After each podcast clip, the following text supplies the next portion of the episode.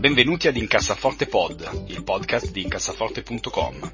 Carlo, Tommaso ed io cercheremo di aiutarvi ad avere una vita finanziariamente più serena ed equilibrata, evitando se possibile di spendere soldi in stupidaggini ed investendo i vostri risparmi in modo sensato. Incassaforte Pod, il podcast di diventare ricchi. Oh, un'ultima cosa, questo podcast ha solamente scopo informativo ed il contenuto non è da intendersi come sollecitazione all'acquisto o alla vendita dei prodotti finanziari discussi. Buon risparmio! Salve a tutti e bentornati ad una nuova puntata di Incassaforte Pod. Io sono Andrea Alfieri, con noi c'è Tommaso De Benetti. Ciao a tutti. E il nostro sempre più in auge Carlo Draghi, direi. Ma, ma questa settimana sono Carlo Tom Brady, cioè non mi faccio mancare veramente niente. Dopo il Super Bowl... Eh, ah, beh, insomma, giustamente, giustamente, giustamente. Tommaso, tu hai seguito il Super Bowl? No, però ho visto un paio di spot divertenti. Ho visto uno con uh, uh, Will Farrell, uh, fa la pubblicità a una marca di, di, auto prendendo per il culo i norvegesi. E poi ho visto quello di Alexa. Cosa che immagino faccia molto ridere in finlandese, no? E, no, vabbè, fa anche ridere perché richiama un po' quel film dell'Eurovision che ha fatto su Netflix. Se non l'avete visto, guardatelo perché è divertentissimo. Um, e l'altro che ho visto è quello di Alexa, dove c'è una che fa, credo facciano vedere una nuova forma di Alexa, adesso ce n'è uno fatto a forma sferica e lei prova a immaginare come potrebbero farlo meglio e si immagina che lo mettano dentro a questo nero super muscoloso, bellissimo, che tipo mentre lei si fa il bagno la, sera, il bagno con le bolle, presente, gli, gli legge un audiolibro con voce sexy, anche quello molto divertente. Fantastico, fantastico. No, eh, in effetti le, eh, io invece qui approfittando per la prima volta eh, del fatto che sono in Asia, qui l'orario delle sei e mezza pomeridiane eh, negli Stati Uniti, che è l'orario del Super Bowl, al posto che essere tipo le due di notte, sono in realtà le sette e mezza del mattino. Quindi ci siamo ritrovati con eh, un nostro, un nostro vecchio amico, cioè il buon Pierre, che voi conoscete, ci siamo trovati alle sette e mezza del mattino in un bar, in, in un posto vagamente anche malfamato, con una serie di americani e di inglesi alcolizzati e, e, diciamo bevendo delle grosse birre verso le sette e mezza del mattino ci siamo guardati il Super Bowl. Purtroppo eh, non, eh, non so, per, credo per una questione di diritti, eh, non trasmettevano le pubblicità. Quindi intanto che gli americani si vedevano le pubblicità di Will Farrell che ingiuriano i norvegesi, eh, noi vedevamo semplicemente uno stadio con delle sagome eh, e tante persone che non praticavano il social distancing. Comunque sì, grande partita, assolutamente recuperatela se siete dei fan del football, è una cosa molto divertente ci sono modi anche più o meno legali per, per recuperarla. Molto molto bene. Eh, che cosa è successo ehm, questa settimana? Tommaso, c'è stato da parte del vulcanico eh, Elon Musk e Tesla, eh, di cui come voi sapete non sono fan, grandissimo fan, un annuncio piuttosto peculiare. Sì, allora diciamo che questa cosa è stata preceduta da diversi giorni, forse addirittura anche un paio di settimane, dove Musk ha continuava a spingere l'acquisto di cryptocurrency, prima Bitcoin, ma quello è un po' che lo fa, poi ha fatto un paio di giorni con uh, il, il, do, tu, tu, lo chiami do, do, Doggy Coin, secondo me è Dogecoin, qualcuno mi ha detto no, vabbè, no, a, a, a, questo, punto, a, questo punto è sicuramente Dogecoin, abbiamo già Dogecoin, esatto. che, che, è così che si chiama. Sì, sì, sì, Comunque, in definitiva, cosa è successo? Che Tesla ha investito uh, 1.5 miliardi di dollari in Bitcoin. Il prezzo di Bitcoin è schizzato in alto, se non sbaglio è passato da 31.000 a 43.000 se, se, ben ricordo, adesso dovrei controllare, uh, dopo l'annuncio e ovviamente questa mossa sembra un po' legittimare uh, insomma, le speranze dei, dei cryptocurrency bros, uh, nel senso che cioè, se una compagnia quotata in borsa del valore di Tesla fa questo tipo di investimento, uno può immaginare che ok è fatta, praticamente Bitcoin è sdoganato, uh, eccetera. In realtà ehm, la mossa mi sembra un po' un modo per forzare anche eh, un tipo di direzione finanziaria che sicuramente può portare dei vantaggi a diverse persone, fra cui anche Elon Musk. Infatti, Andrea, mi pare tu esprimevi qualche dubbio sul, sul come fare l'accounting quando hai 1.5 miliardi in dollari di Bitcoin, uh, perché si presta abbastanza a fare accounting creativo, no? Sì, no, allora, i, i, una chiave di lettura è quella, diciamo, che poi è stata un po' data da, dalla maggior parte dei, dei media, che è un po' quello che tu dicevi. Eh, eh, io personalmente, eh, da, dal punto di vista di una persona triste e fredda, eh, che guarda soltanto i numeri, vedo una tale quantità di famose red flag che, che praticamente sono, sono, sommerso dal tessuto rosso, nel senso che eh, in, in, primis appunto sembra che questo acquisto sia stato fatto in qualche momento a gennaio, eh, quando poi Elon Musk, che comunque ha svariati milioni di follower, ha passato il successivo mese a fare uno sceno pumping di cryptocurrencies assortite, che diciamo qualcuno potrebbe eh, alzare il sospetto che possa trattarsi di manipolazione di mercati, no? che incidentalmente è una cosa piuttosto, piuttosto illegale. E, um, un'altra cosa che potrebbe... Eh, insomma, sì, perché, lasciare... scusa, Andrea, perché la, la cosa mm. importante è che loro hanno comprato Bitcoin prima di fare l'annuncio, quindi il fatto di pomparlo dopo probabilmente è anche quello di uh, aumentare il valore del loro investimento uh, sfruttando appunto tutti gli entusiasti, follower di, di, Musk che qualsiasi cosa lui dica loro la fanno praticamente, un è un po' un culto beh, leader. No? E beh, tieni presente che queste cose hanno eh, in realtà un... Eh, cioè sono, sono, sono regolamentate, eh? Mm, si chiama market manipulation questa di, di, fatto ed è una cosa per cui teoricamente insomma, tanti anni fa eh, si andava in galera, adesso, adesso siamo in un mondo un po' diverso, però eh, eh, quando Elon Musk, cioè quando tu sei una persona con questo tipo di reach, con questo tipo di influenza, cioè è l'uomo più ricco del mondo Elon Musk, non è l'ultimo coglione che passa per la strada. E lui quando ha messo, eh, non so se avete seguito, eh, l'hashtag Bitcoin nella sua bio su Twitter, il giorno stesso Bitcoin è salito dell'8%. E poi ha, ha, postato un paio di meme su, sul famoso Dogecoin e il Dogecoin ha fatto, non so, più 20 piuttosto che più 30%. Cioè è come se Warren Buffett no, andasse in televisione e dicesse ma secondo me le azioni Coca-Cola sono molto sopravvalutate eh, se fa così le azioni della Coca-Cola vanno giù del 7% il giorno stesso. E, e, e, chiaramente se questo lui l'ha fatto con un interesse preciso, eh, eh, insomma, te- teoricamente non è, non è, una cosa legale. Insomma, eh.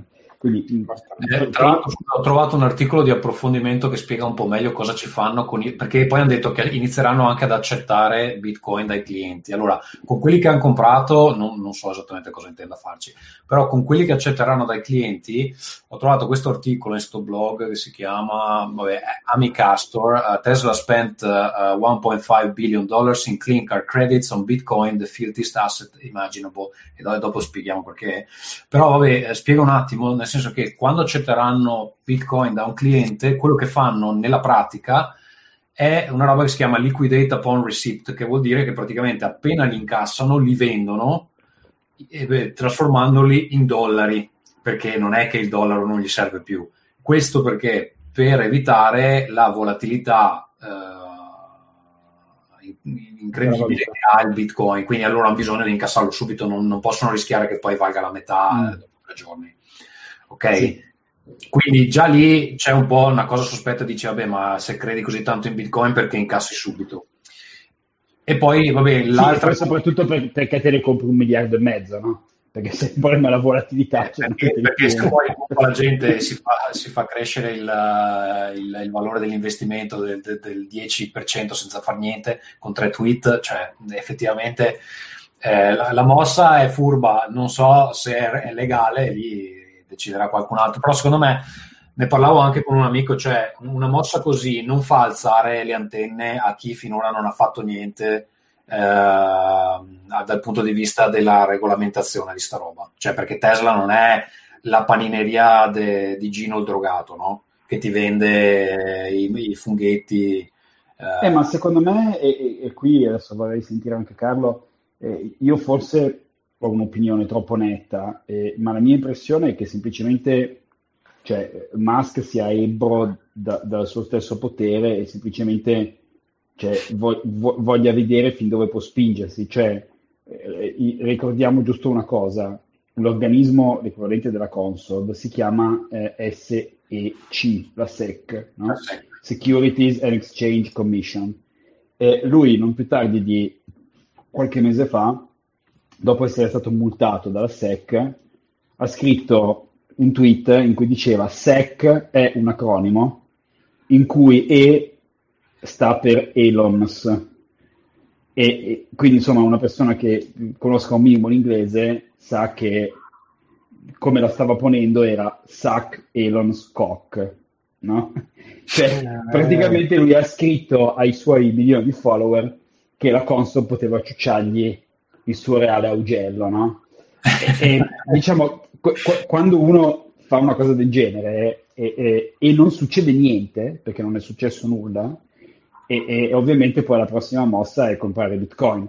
Altra red flag piuttosto clamorosa eh, è il fatto che eh, c'è un bellissimo tweet di Jason Zweig, che non è un cospirazionista eh, giudaico-massonico, ma eh, è uno dei più grandi articolisti eh, di borsa del um, Wall Street Journal, eh, che eh, insomma ha, ha, fatto questo tweet in cui dice beh è, è, peculiare che Tesla si compri un miliardo e mezzo di Bitcoin quando Bitcoin eh, ha consumato più energia di tutto il settore di trasporti del mondo, quando loro si dicono no? Una, un'azienda verde che vuole portare il progresso dell'umanità. Sì, cioè, c'è veramente una dissonanza tale che... Mm.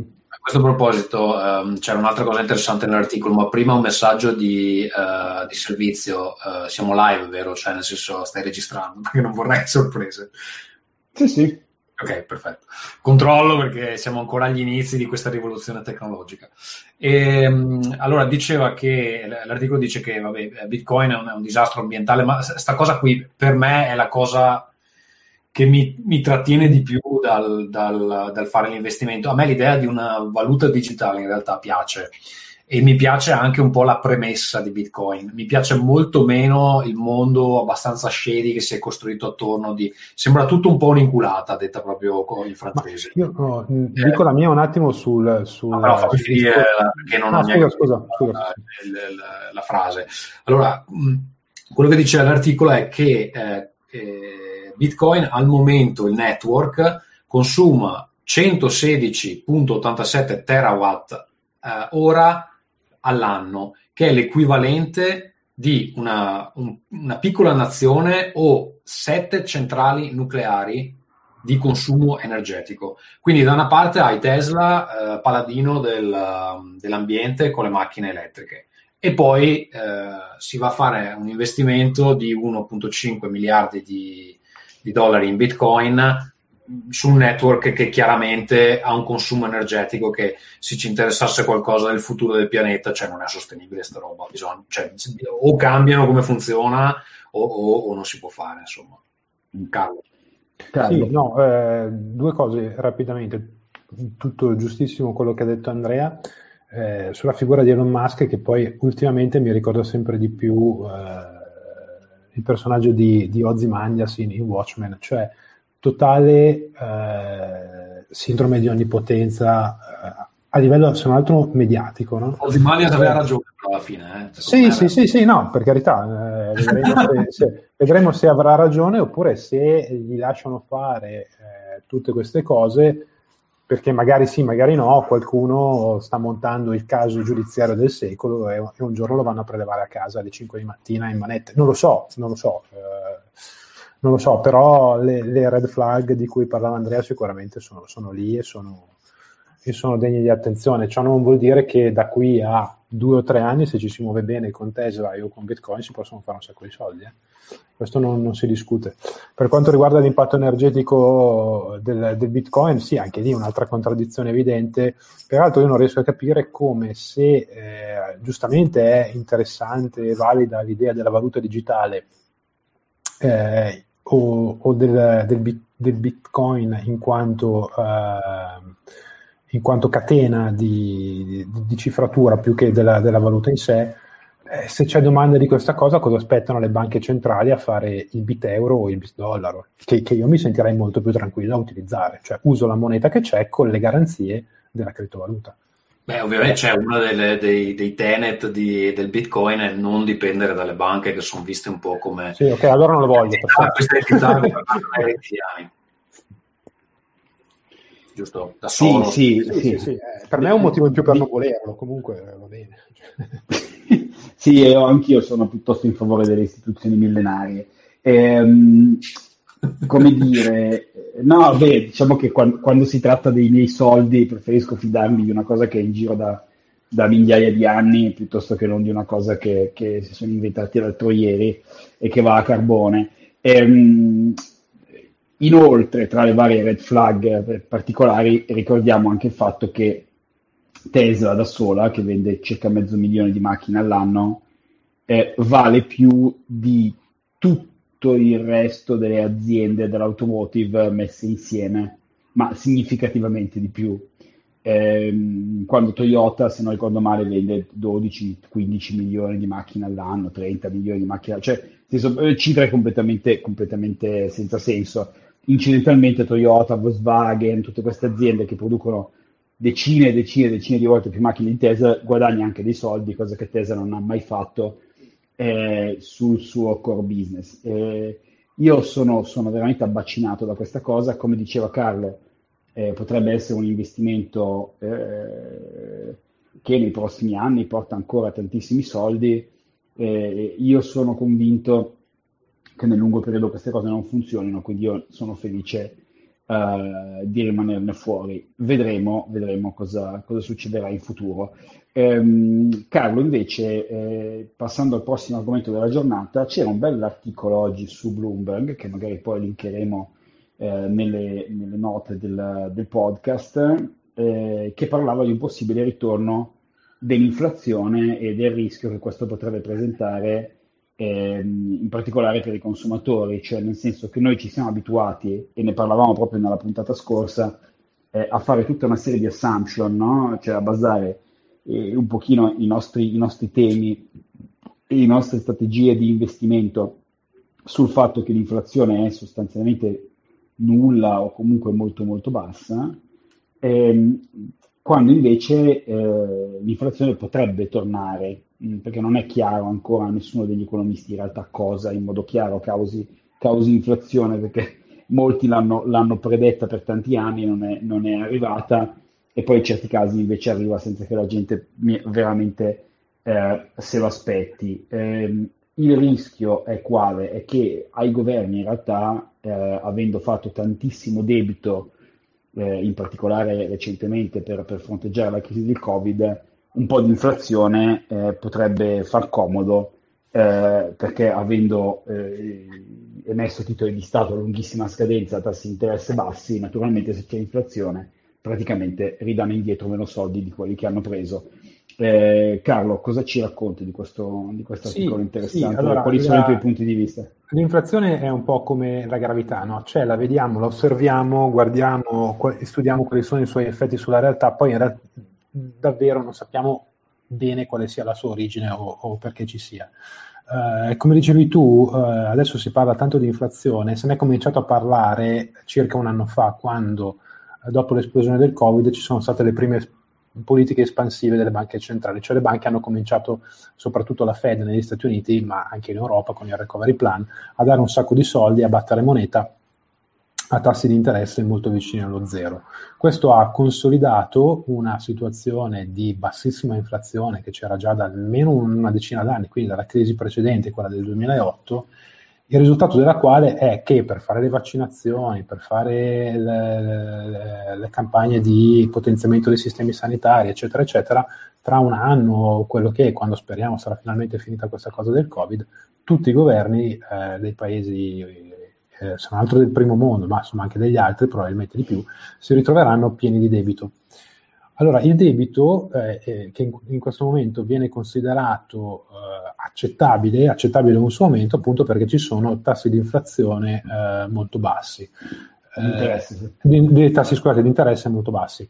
Eh, questo perché eh, fino agli anni 60-70 si pensava, scendo un attimino nel tecnico ma faccio velocissimo, che eh, l'inflazione fosse semplicemente legata alla percentuale di posti di lavoro, cioè a quante persone la, lavorass- lavorassero sul mercato del lavoro. C'era una, una, curva, proprio una curva di Phillips si chiama, dove la banca centrale andava a seconda del, della situazione a spostarsi da un punto all'altro della curva facendo delle, delle sue politiche monetarie e quindi alla bisogna, quando sì, doveva pagare e, il debito. Sì, scusami, l'idea banale è che quando la gente, quando il tasso di disoccupazione è molto basso, quindi quando tutti hanno un lavoro, la gente ha tanti soldi, quindi compra tante cose. E Anche se costano un po' di più. Esatto. esatto. Quando esatto. invece c'è tanta disoccupazione, la gente, essendo che non lavora, non ha soldi, quindi c'è meno domanda di beni che offerta e per cui i prezzi scendono. Questa è un po' la, la base all'idea esatto. della curva di Philips, che sicuramente ha un fondo di verità, ma non è l'unico modo in cui funziona. Sì, poi la, la, la, la, prassi l'ha dimostrata un pochino, forse semplicistica, perché considera il sistema come se avesse solamente queste due variabili. In realtà ce ne sono, ce ne sono molte di più, per esempio le aspettative.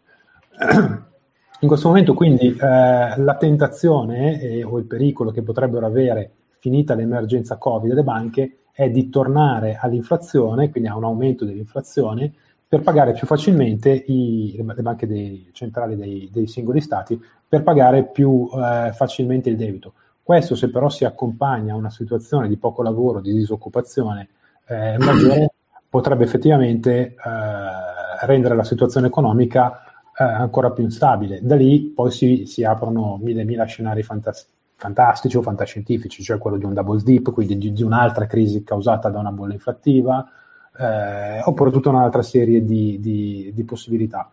Eh, leggendo l'articolo poi sono, sono spiegate molto bene le, le, variabili e le dinamiche.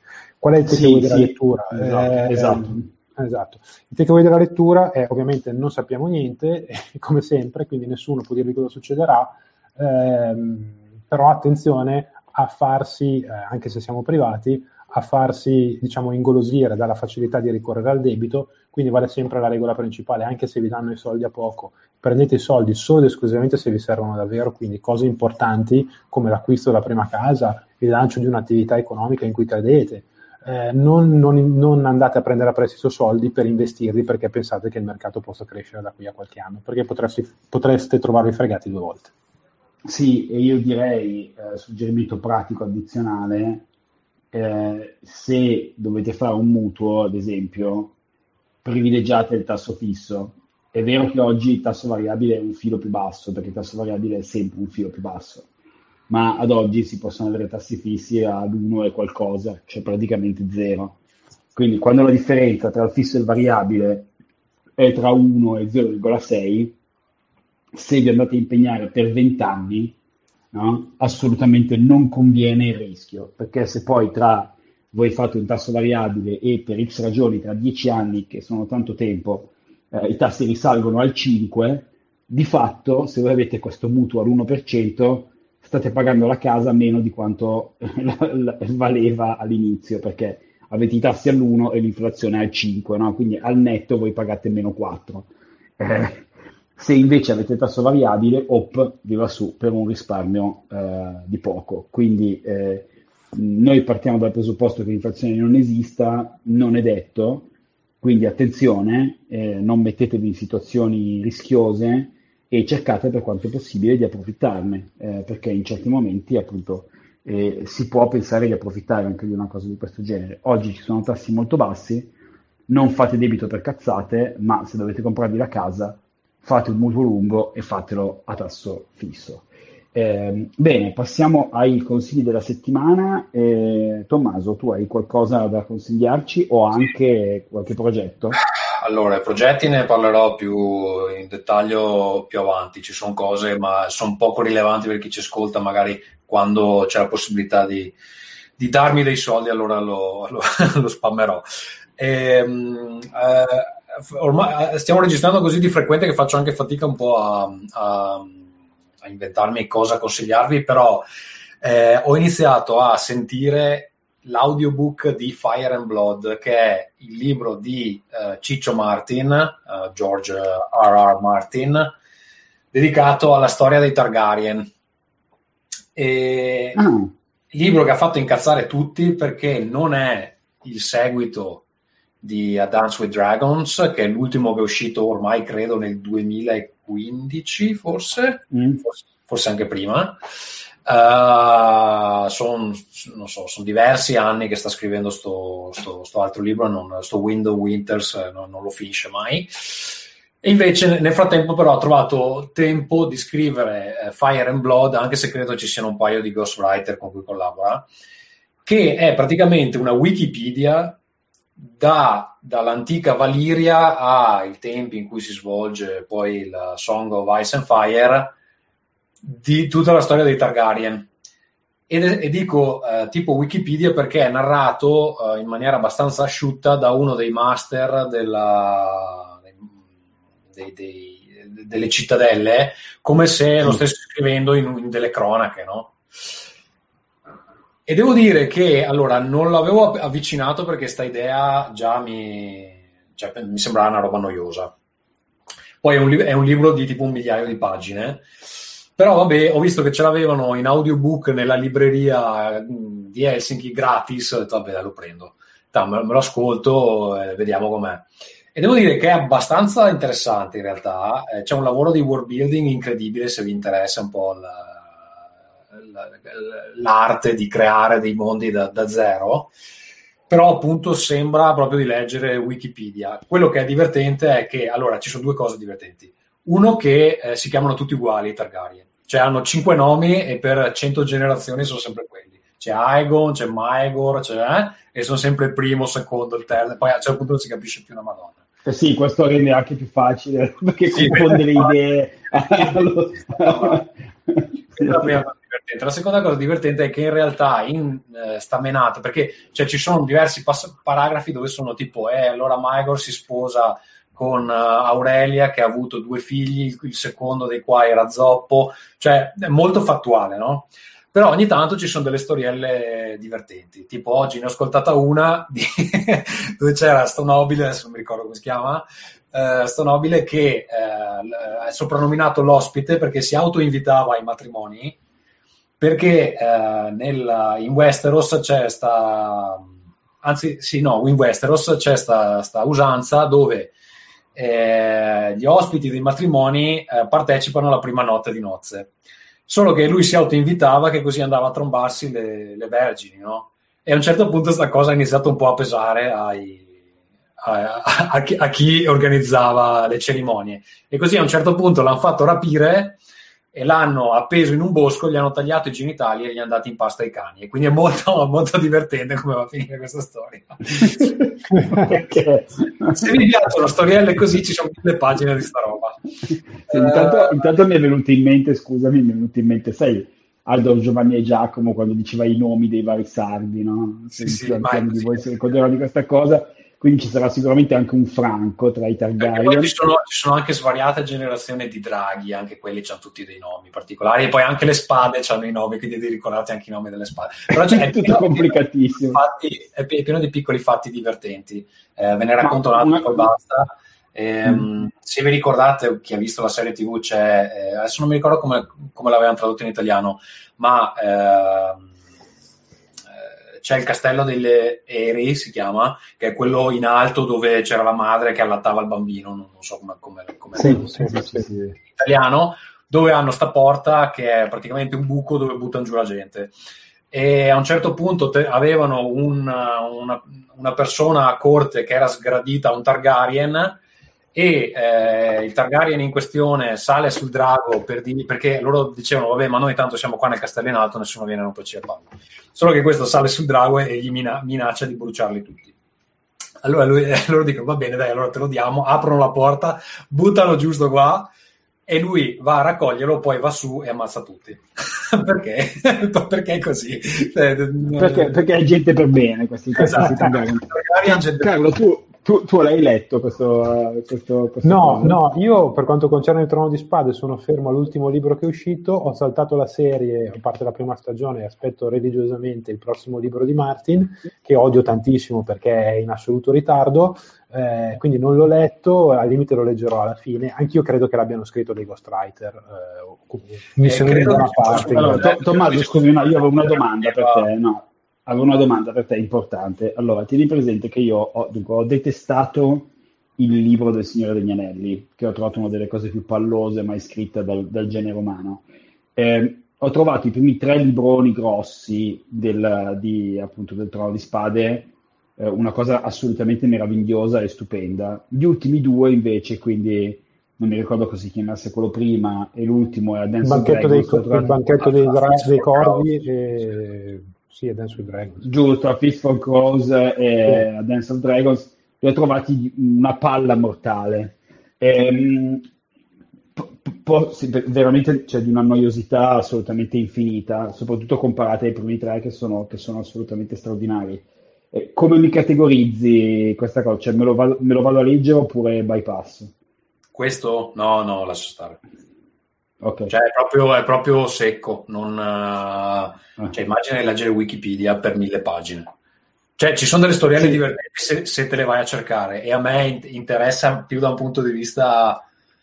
Cioè, è incredibile che lui si sia messo a fare questo lavoro per dettagliare 10.000 anni di storia di questo mondo fantastico eh, con, con, questo livello di dettaglio, perché cioè, se lo prendi quel, da, da, quel punto di vista è stupendo però non è un romanzo. Secondo, secondo, me invece ha semplicemente pagato due ragazzini nerd eh, di 6 no, euro La prima parte non è neanche tutto, cioè, cioè ce n'ha no, lui non fa una cosa che non sia in 12 parti spalmata su 30 anni, probabilmente, sì, sì, sembra giusto. Sì, sì. sì, ma un giorno lui verrà investito da, da, da, da una, una, macchina guidata da un fan incazzato, probabilmente Carlo, tra l'altro.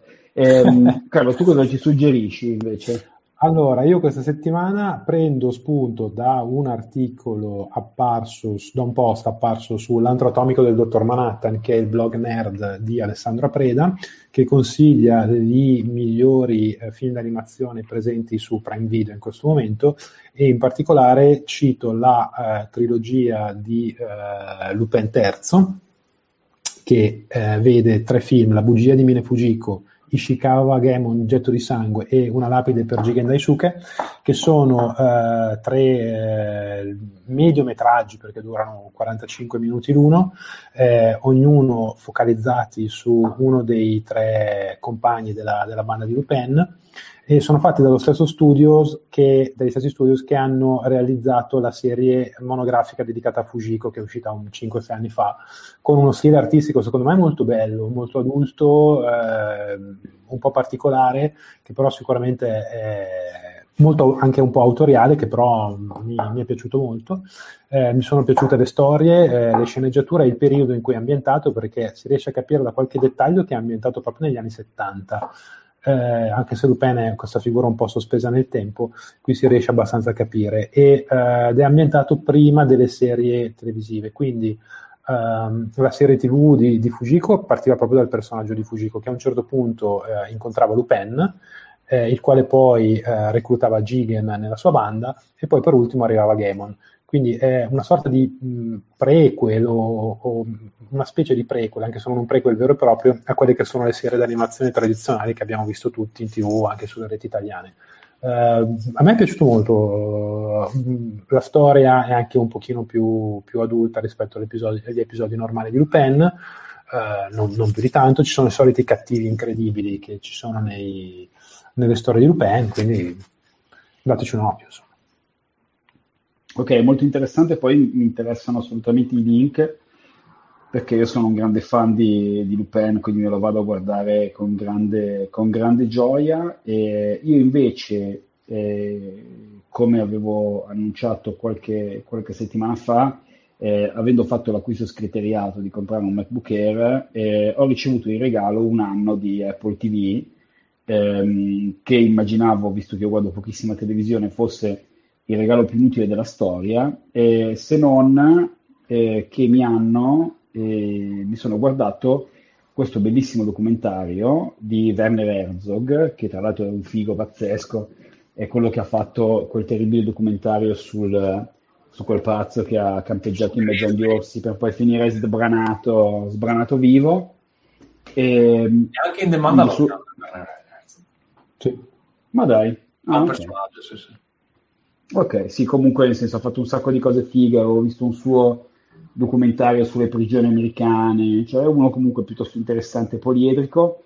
C'è questo documentario che si chiama Fireball, eh, quindi palla di fuoco, eh, Visitors from Darker Worlds, che è praticamente un, eh, diciamo un, mega documentario sull'impatto eh, eh, sia scientifico che culturale, ma anche un po' spirituale, sono un po' di momenti un po' fricchettoni dei, uh, dei meteoriti e dei successivi crateri uh, che, nel, uh, che hanno creato sul, sul, pianeta Terra.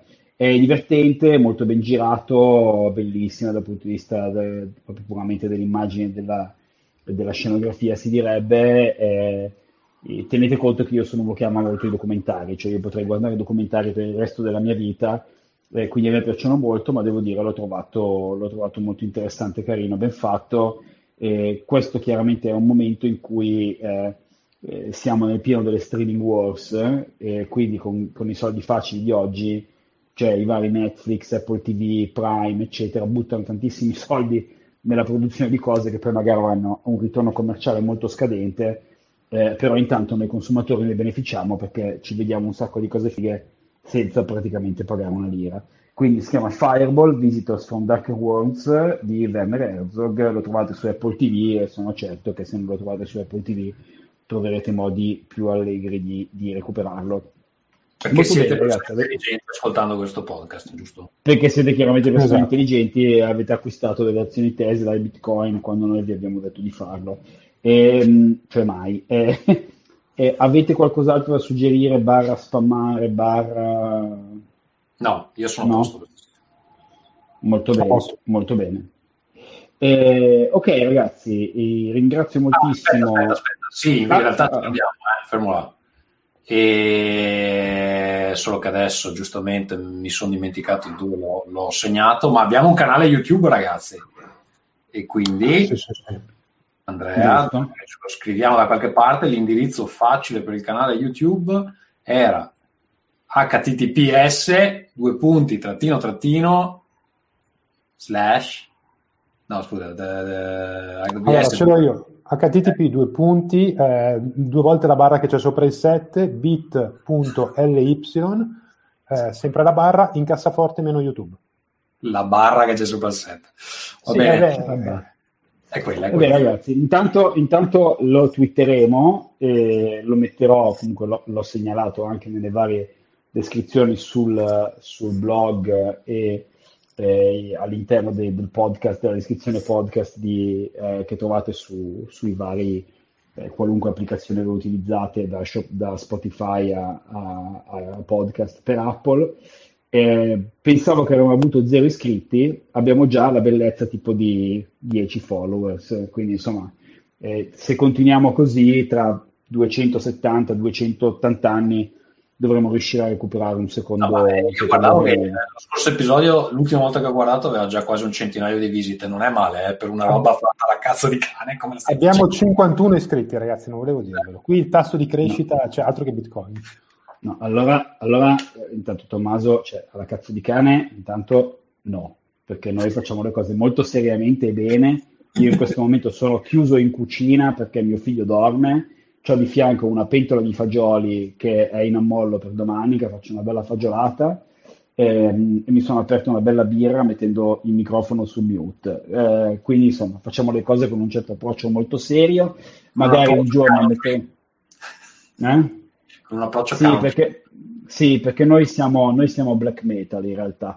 Eh, vi ringrazio moltissimo tutti e due, speriamo che si sia registrata la puntata. Eh, io sono Andrea Alfieri e ringrazio Tommaso De Benetti. A tutti su Twitter mi trovate a Tommaso De Benetti. E ringrazio Carlo ah, Bredi che si tromba anche una bella figa. Eh? Scusa, ho, ho, dato l'handle sbagliato, at T De Benetti. Sì, e dicevo, salutiamo anche Carlo Bredi che si tromba una bella figa. Vado a festeggiare il Super Bowl adesso. Vai, vai. Ciao a tutti. ciao, ciao. ciao. ciao.